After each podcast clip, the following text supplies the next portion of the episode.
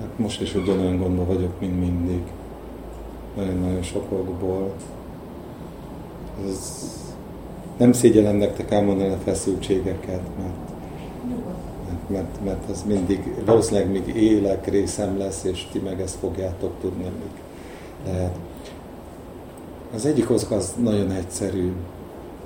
Hívő emberek, gyakorló hívő emberek vesznek körül.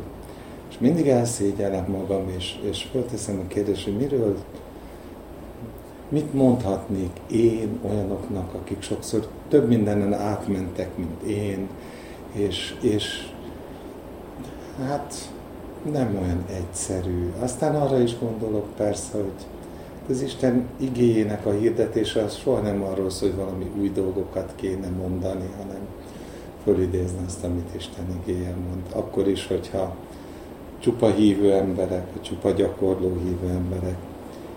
És, és ilyenkor azért így, így viaskodik bennem a kettő, aztán valahol megnyugszik.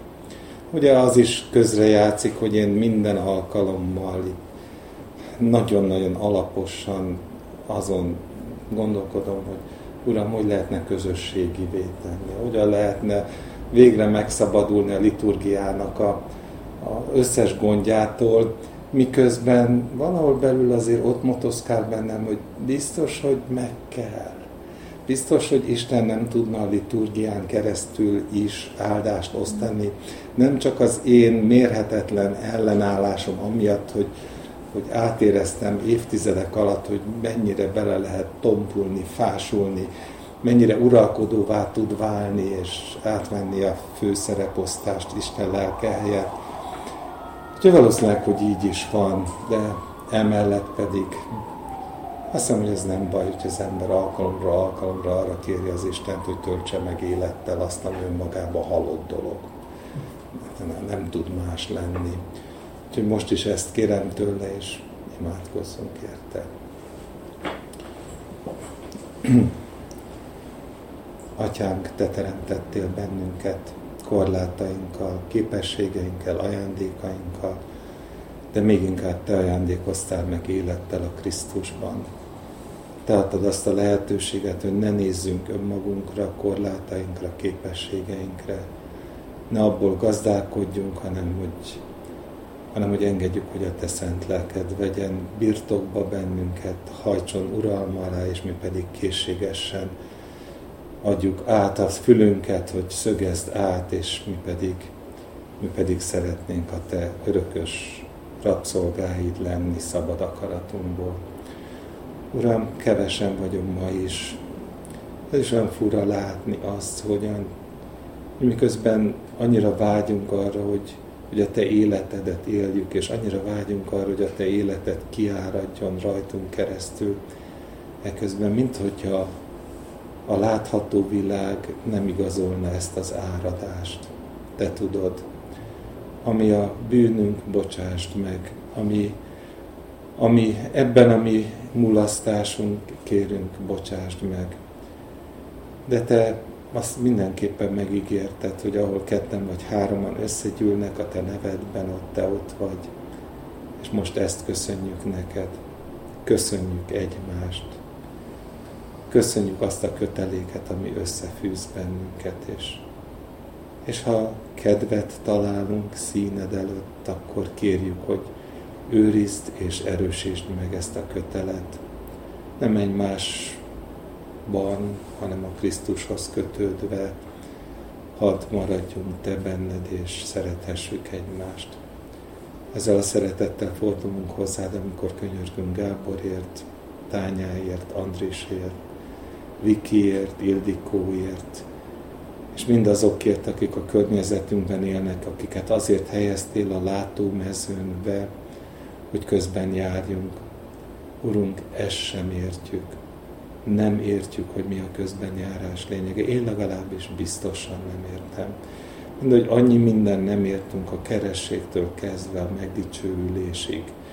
De Urunk, szeretnénk egyszerű hittel eléd jönni, és, és azt mondani, hogy Te mondtad. Te mondtad, hogy akaratod, hogy közben járó imákat mondjunk. És így kérünk, hogy segítsd meg, áld meg, gyógyítsd meg Gábort. Nem tudjuk a terveidet vele kapcsolatban. Nem tudjuk, hogy mit érsz el a szenvedéssel, és mit érsz el a szabadítással, de azt valljuk, hogy mindegyikkel célod van. És hatalmas vagy a gyógyításra, hatalmas vagy a szabadításra, hatalmas vagy arra, hogy megrendüljön ég és föld, miközben te cselekszed a te dolgaidat. Ezzel a szívvel adjuk át őt, tányát, Andrist, akiért könyörgünk, hogy nyisd meg az ő szívét, szemeit arra, hogy lássanak téged, hogy mindaz, amit most történik, az visszatekintve elmondhassa ő is azt, hogy érti, hogy miért kellett átmennie. És ha nem is érti, de hogy valahol majd együtt legyünk ő vele is ott te nálad a boldogságnak szép honában, amiről most énekeltünk. És a Vikinek a kisbabájával is, és, és olyan sokakkal. Urunk, látod, hogy megint csak oda jutunk. Szeretnénk jól csinálni. Mi sokszor beleadunk mindent, aztán utána megállunk, elgondolkodunk, és azt mondjuk, hogy nem kell semmi abból, amit mi beleadunk, de viszont minden kell, amit te adsz. Hát, hogy fölnyíljon egyre mélyebben a szemünk arra, hogy milyen hihetetlen gazdagságot adtál nekünk a Krisztus Jézusban. És hogyha őt odattad, akkor mennyivel inkább nekünk adsz mindent, aminek ő a birtokosa, a teljes tárházát. Hát, hogy ne csupán haszonélvezői, hanem hordozói, terjesztői, kiábrázolói legyünk annak az élettel, amelyel, életnek, amelyel megajándékoztál bennünket. Hallgass meg bennünket, kérünk, az ő nevében. Amen. Amen.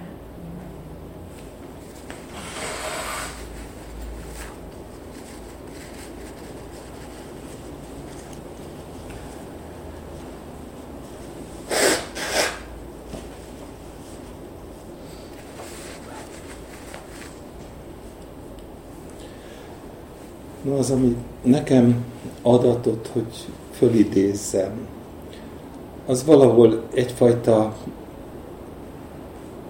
továbbgondolás, hogy Isten által kapott továbbgondolása mindannak, ami az elmúlt hetekben, vagy egy-két hónapban olyan sokszor szóba került, az aggodalmaskodás, a szükség, mindaz, ami, amiről István is beszélt. És különösen talán a mostani események, ez az, hogy nyáron annyi, annyi megpróbáltatás vett körül bennünket, mindannyiunkat. És úgy látom, hogy tulajdonképpen nagyon-nagyon-nagyon alul képzettek vagyunk mindabban, ami ezekkel kapcsolatos. Úgy gondolom, hogy nehezen viseljük el a szenvedést, mindannyian a megpróbáltatásokat, kimondottan nehezen viseljük, akkor is, hogyha tudjuk, hogy ez, ez valahol része az emberi, emberi létnek, sőt, nem kevésé szégyellősek is vagyunk, mert amikor meg kell fogalmazni a megpróbáltatásokat, akkor nehezen fogalmazzuk meg nehezen szavazunk bizalmat, és ennek is nyilván megvannak a maga okai, hogy miért vált ilyenné a keresztény hívő ember, de ilyenné vált. És aztán a másik, amit legalább ilyen nehézséget okoz szerintem számunkra, az miután ezt megtudjuk a másiknak a próbáit, vagy a nehézségeit, legalább annyira nehéz a vigasztalás. De lehet, hogy csak én vagyok ezzel így lehet, hogy más nagyon, nagyon otthon van abban, hogy hogyan kell vigasztalni. Mindig sutának érzem magam. Mindig valahogy azt érzem, hogy az, az a dolog, hogy az ember mond pár kedves szót, az, az, az még nem, nem biztos, hogy elég időnként bőségesen elég, hiszen nyilván a mögötte húzódó lelkület az, amelyik meghatározza. De azért ez a páros, a szenvedés, amit nehezen viselünk, a vigasztalás, amivel nehezen tudunk mit kezdeni, azért ez végig kíséri az életünket. egész csak ma délután jutott eszembe, hogy itt van Jobb, és itt vannak a barátai. Nyilván ott van a szenvedés az első, a mérhetetlen szenvedés. Aztán ott van a barátok részéről az abszolút jó indulat. Hangsúlyozom. Tényleg nem sajnálják az időt, a távolságokat, a ráfordított költségeket, mindazt, ami szükséges ahhoz, hogy siessenek a barátjukhoz, hogy valami fajta vigasztalással jár, lássák el. Aztán olvasok az igéből, hogy hosszú napokon keresztül néma csöndben ül ez a, ez a, ez a társaság, nyilván részben látva jobbnak a mérhetetlen fájdalmát, eh, átélik azt, hogy, hogy hát ez, ez nehezebb, mint gondoltuk. Mit lehet mondani? Hogyan lehet fölvezetni? Lehet-e ezzel a helyzettel bármit kezdeni, és én becsülöm őket. Nem, hogy fejezem ki, egyszerűen azért, mert, mert, mert ez a lehetetlen feladat ellenére ott vannak, és, és próbálkoznak.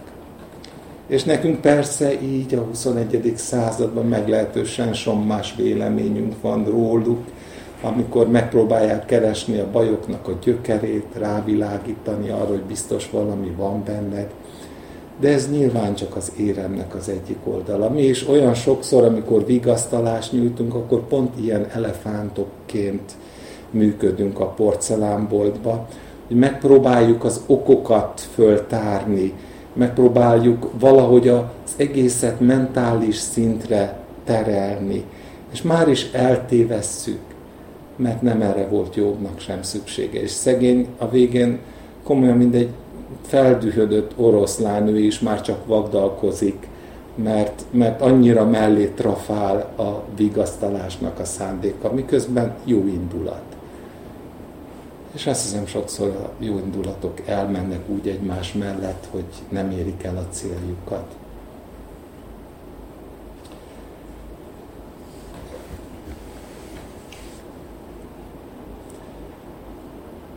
Nagyon sok ige forgott a szívemben az elmúlt hetekben.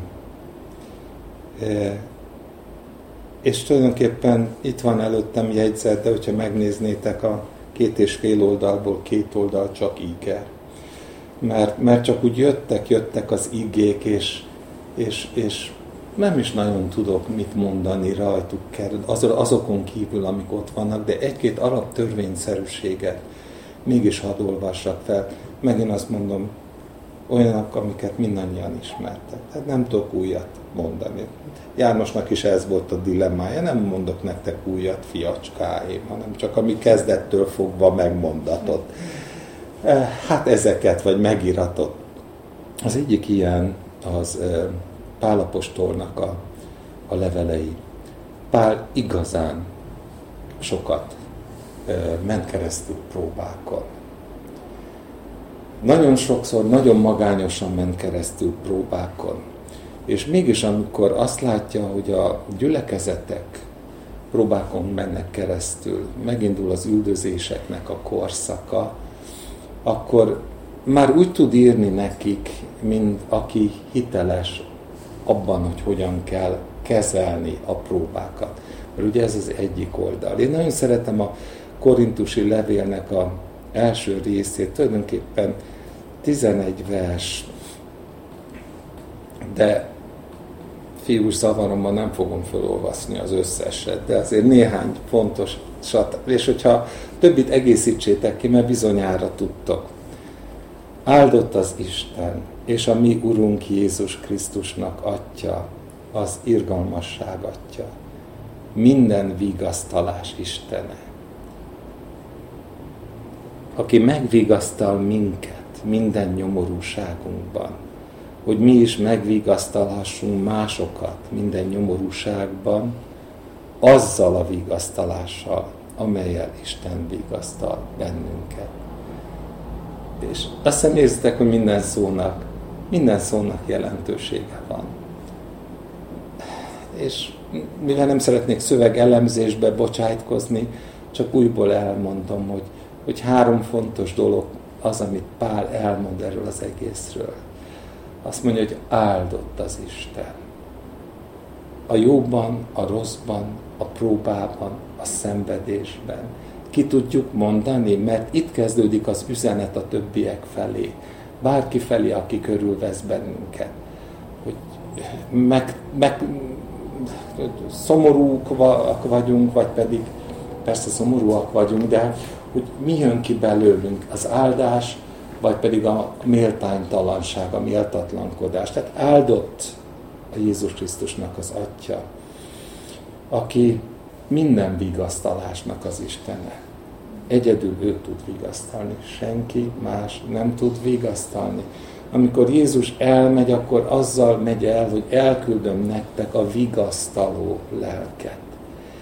És tudjátok, ez megint azért olyan mérhetetlenül, nekem azért annyira mérhetetlenül képszerű, plastikus, sokat mondó, mert megint valami olyasmiről mond, beszél, hogy te nem tudsz vigasztalni.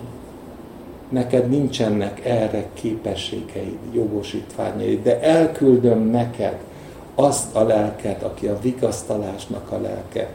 És az, amiben mindannyian hiszünk, hogy ugye ez a János 738, hogy élővíznek folyamai áradnak elő annak belsejéből, és a mondat folytatása az, hogy szól pedig a Szent Lélekről, akit ő el fog küldeni. És hogy nekünk is minden alapja a vigasztalásnak, az nem az ötletek, hanem a Szent Lélek. Az aki egyedül, aki, aki szavakat adhat a szánkra, és bármit tehet, Tudjátok, amikor először szembe találkoztam ezzel a szóval, a vigasztaló Szentlélekkel, akkor még fiatal voltam, és rend, hát nyilván még nem voltam úgy benne a próbák sűrűjébe, hogy ez olyan nagyon sokat kellett volna, hogy jelentsen, de nagyon foglalkoztatott. És, és számtalan helyen kerestem, hogy, hogy miért pont ezt a jelzőt használja. Mert mondhatna mást, a tudásnak a lelkét, vagy az ézsaiásból, akármelyiket a bölcsesség, vagy akármi. De miért pont azt mondja, ami még nem is szerepel Ézsaiásnál, ha már egyszer Ézsaiás a etalon ebben. És aztán valahol, egyszer, valahol, én nem tudom milyen szövegkörnyezetben. És Momó jutott az eszembe, amikor ezt olvastam. Arról olvastam, hogy a vigasztalás szó az valami olyan egyszerű dolog, amiben benne van a mellé ülök, átkarolom, rá irányítom a teljes figyelmemet, nem részfigyelmet, nem csupán a maradékot, nem csupán valami álságos talmi, a tartalékaimnak egy picinke részét, hogy hadd érezze azt, hogy én azért együtt érzek vele, hanem ráirányítom a teljes figyelmet miközben átkarolom, ott ülök mellette, és hagyjam, hogy kibudjanjon belőle minden. A lehetőséget megteremtem, hogy föltisztuljon a lelke, hogy el tudja mondani, amit, ami ki kell, hogy kívánkozzon, mert, mert, mert, mert megterheli. Mert a vigasztalásnak talán az egyik legfontosabb aspektusa az pontosan az, hogy a megterhelt lelkek megkönnyebbedjenek. És a megkönnyebbülés nagyon gyakran abból jön, hogy egyszerűen fölbugyog az, ami kitisztul azzal, hogy megosztásnak lehetett a része.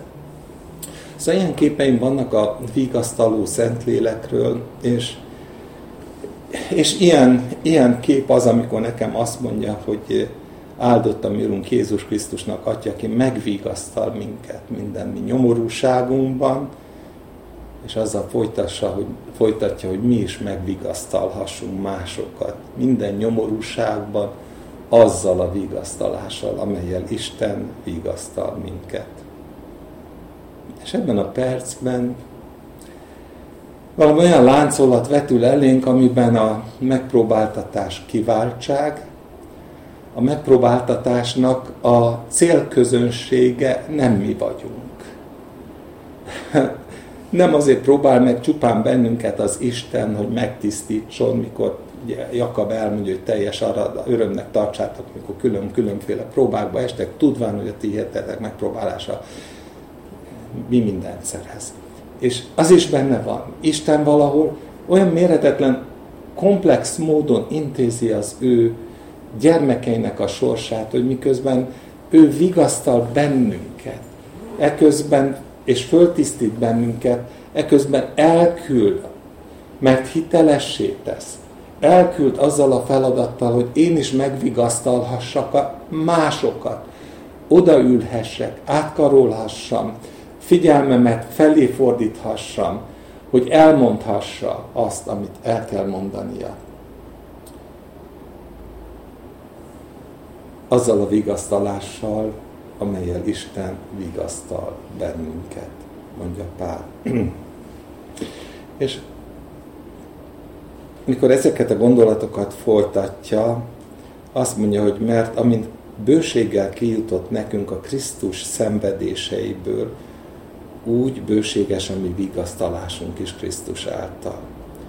Ha szorongatnak minket, az a ti vigasztalásotokért és üdvösségetekért van. Megint le, lefordítva, bármi próba ér, engem, mondja Pál, az azért van, hogy miután én átmegyek ezeken a próbákon, megvigasztalhassalak benneteket.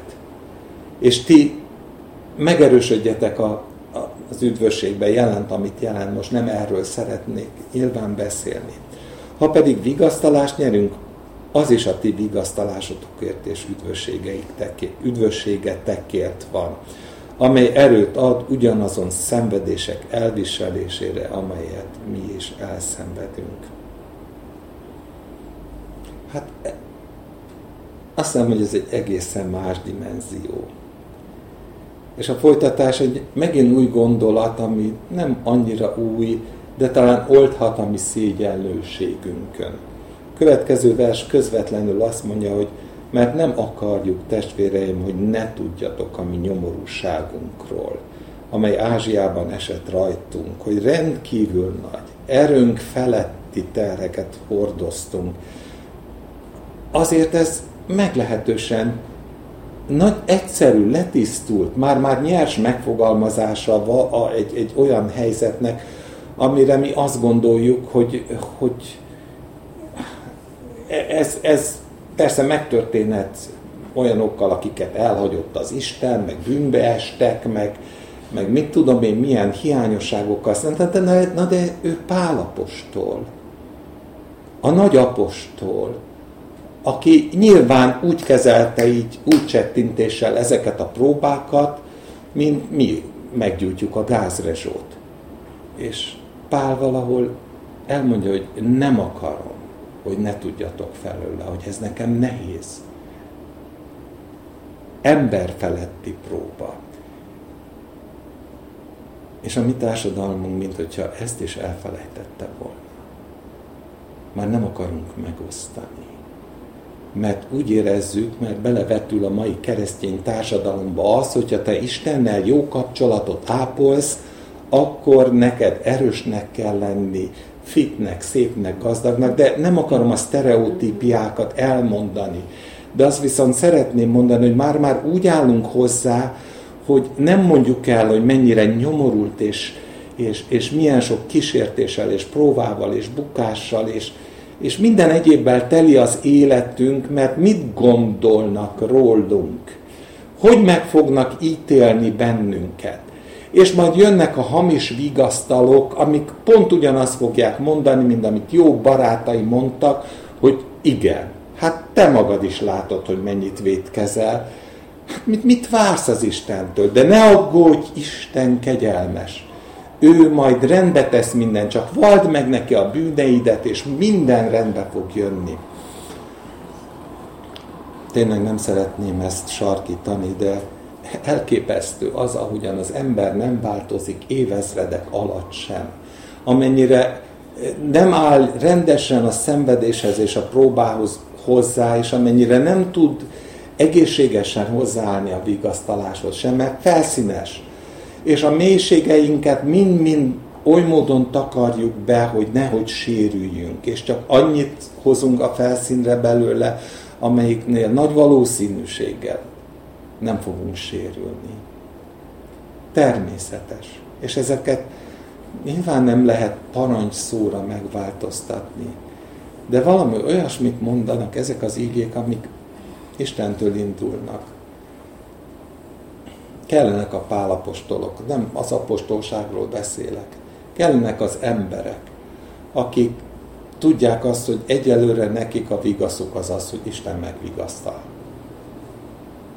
És ezzel együtt tudják azt, hogy lehet, hogy, hogy engem pillanatilag nem vigasztalnak a többiek, vagy a környezet nem vigasztal, de engem kiválasztott az Isten arra, hogy az ő személyes vigasztalásával lásson el azért, hogy utána elinduljon a láncolat, hogy vigasztalást tudjak nyújtani azok számára, akik hasonló próbákban kell, hogy helytálljanak, mint amiben engem beleengedett az Isten. És nekem ez a láncolat, ami lenyűgöző. Újból és újból az, hogy, hogy minden visszatér oda, hogy mi a megújulás forrása. Nem valami know-how arról, hogy hogyan kell elszenvedni a próbákat, vagy hogy hogyan lehet vigasztalást adni, hanem a mindennek a forrása az az, az hogy aki azt akarja, hogy hasznos eszköz legyen az Isten kezébe, az térjen vissza az Istenhez, és tegye azt, amit az Isten, amire az Isten elhívta. 2 Korintusban megint van egy olyan, amit nem olvasunk, hiszem, hogy sokszor olvasunk, de mégis talán jó újból fölidézni, hogy mennyire összetett és mennyire szép az, ahogyan Pál leírja. Isten, aki azt mondta, hogy a sötétségből világosság ragyogjon, ő gyújtott világosságot a szívünkben. Hogy felragyogjon Isten dicsőségének ismerete Krisztus arcán. Hol indul? Bennem indul. Világosságot gyújt. Ez, ez, ez nem, hogy, hogy is szeretném jó, ez, ez, ez az egyén. Itt most nem a közösségről beszél az egyénről beszél, hogy világosságot gyújt a szívünkben, hogy fölragyogjon a Krisztus arcán az Isten ismeretének a fényessége. Nem ebbe szeretnék megint csak eltévedni, de, de itt indul, nálunk indul, és azt mondja, hogy ez a kincsünk pedig cserépedényekben van. Törékeny, képes elrontani, mindenre képes de egy dolgon nem változtat, hogy mire tekintünk? Arra az Istenre, aki világosságot gyújt a szívben, és ezzel a vigasztalással vigasztal bennünket, amit utána ki tud áradni, mind a Krisztus jó illata, vagy pedig arra tekintünk, hogy, hogy milyen, milyen elviselhetetlenül nehezek a próbák kincsünk pedig cserépedényekben van, hogy ez a rendkívüli erő Istentől és ne tőlünk valónak lássék. És most mondja, mindenütt szorongatnak, de össze nem roppantanak. Kétségeskedünk, ami aggódást jelent, ami bizonytalanságot jelent. Csupa olyan dolgot, ami, ami felől ma nagyon meg vagyunk győződve, hogy talán ez nem helyes, nem így kéne lenni a hívőnek, annak mindig pozitívnak kéne lenni, eh, mindig derűs arccal, csillogó szemmel, Isten felé fordulva tenni bizonyságot arról, hogy ki az Isten, és ennek is megvan a maga vetülete, de azért ez is ott van, hogy kétségeskedünk, de nem esünk kétségbe, üldözöttek vagyunk, de nem elhagyattak letiportak, de nem elveszettek. És most jön az, ami meghatározója volt mindig az életemnek. Mindenkor testünkben hordozzuk Jézus halálát, hogy Jézus élete is látható legyen testünkben. Azért a halál bennünk munkálkodik, az élet pedig bennetek. Értjük ezt? a halál bennünk munkálkodik, az élet pedig bennetek. Biztos, hogy számtalan jelentést rétege van nekem. Én csak azt tudom elmondani, amit nekem mond. De nekem valami olyasmit mondott mindig is, hogy ahhoz, hogy másokban az élet elkezdjen munkálkodni, ahhoz nekem meg kell halnom.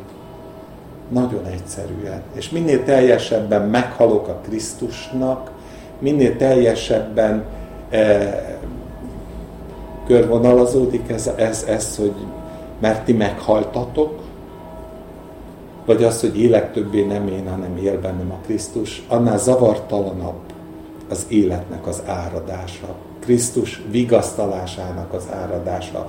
Minden.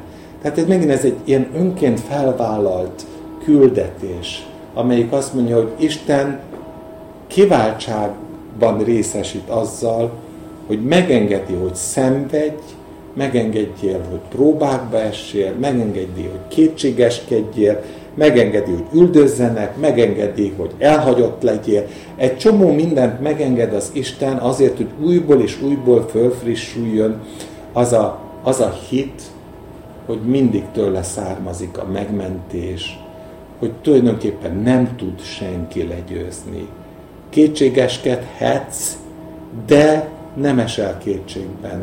Üldözött lehetsz, de nem leszel elhagyott. Tudjátok, ez a, ez a kettősség, amelyiket én azt hiszem, hogy mindenki valamilyen formában megél, hogy Isten azt nem ígérte, hogy, hogy nem lesz semmi bajunk, de azt megígérte, hogy de én veletek vagyok a világnak a végezetéig minden napot. És hogyha ezt nézem, akkor talán kevésbé aggaszt az, hogy egyébként pedig mi történik velem. Mi történik Gábor életében, mi történik Tánya életében, Viki életében, Ildikó életében. Mindenki tudja, hogy nem jó, nem jó, nem normális. Úgy értem a nem normálist, hogy, hogy, hogy ennek nem így kellene lenni, vagy nem így kellett volna lenni. Mi emberünk ezt gondolja. Miközben Istennek pedig megvan a mindennel a maga célja. És eh, akkor kezdjük érteni a Jakabot, hogy teljes örömnek tartsátok akkor kezdjük érteni azt, hogy, hogy ha igaz az, hogy mindez, ami történik velünk, az, az nem azért történik, mert nem szeret bennünket az Isten, hanem azért történik bennünk, meg velünk, mert Isten annyira szeret, hogy azt a kiváltságot adja nekünk, hogy betölthessük a Krisztus szenvedésének maradékát. Ugye ez egy ilyen, ilyen, ilyen keresztény, patetikus mondat, de igazán nem. Igazán mi volt a Krisztus szenvedéseinek az eredménye? Az egyház, a mennyasszony. Az, hogy megpesdült az élet, ő meghalt, és az élet áradása elindult. Mindenkor, mondja Pál, a mi testünkben hordozzuk a halált azért, hogy ti éljetek. És valahogy nagyon egyszerű párhuzammal azt próbálja elénk vetíteni, amit Krisztus tett. És a Krisztus szenvedése az életet eredményezett. És ezért Isten abban a kiváltságban részesíti azokat, akik egy szolgálatra hívott el, hogy, hogy szenvedhessenek. Részben érte, részben pedig a többiekért, azért, hogy a többiek világosságra jussanak, életre jussanak. szóval valahol azt gondolom, hogy a szorongattatás célja az mindig valami, valaki más, másra irányul. Én vagyok az, akit szorongatnak, én vagyok az, akivel a próbák megtörténnek, de valahol a cél az nem csupán arról szól, hogy én hívebbé váljak, és ezt gyakran hallottuk szerintem mindannyian, hogy azért van a próba, hogy, hogy mind a tűzben edzett arany, egyre, egyre, egyre nemesebbeké váljunk, és igen, ezért mondom, hogy ez sokrétű, de, de ezzel együtt mindig, mindig az, az a cél az, hogy a mások életre jussanak. Úgyhogy én azt hiszem, hogy ezt a kettőt együtt kell megélnünk és gyakorolnunk, megosztani a próbáinkat azért is, hogy lássák a többiek, vagy lássa az egész környezetünk, hogy hogy, hogy állunk mi a próbához, hogy, hogy bizonyságot tudjunk tenni, hogy áldott az Isten, aki beleengedett bennünket a próbába. Úgyhogy el, el, elmondjuk annak ellenére, hogy próbákban vagyunk, amit Pál mondott, hogy, hogy nem akarjuk testvéreim, hogy ne tudjatok a mi nyomorúságunkról. De tudjatok arról is, hogy hogyan állunk hozzá. És tudjatok arról, hogy aki bennünket ilyen vigasztalással megvigasztalt, az titeket is ugyanezzel fog megvigasztalni. Én azt hiszem, hogy nagyjából ezek voltak a fő gondolatok itt, ami tegnap Gábor mellett ülve, és valahogy érezve azt, ami aki ő, vagy akivé vált a Krisztusban. Szóval óhatatlanul eszembe jutott Jézusnak itt az utolsó vacsorán elhangzott szavai, az a békességet hagyok néktek, az én békességemet adom néktek, nem úgy adom, ahogy a világ adja, ne nyugtalankodjék a ti szívetek, és ne féljen. Mm. És ez a békesség sugárzott át Gábornak a, az életén, a jelenlétén, az imáján.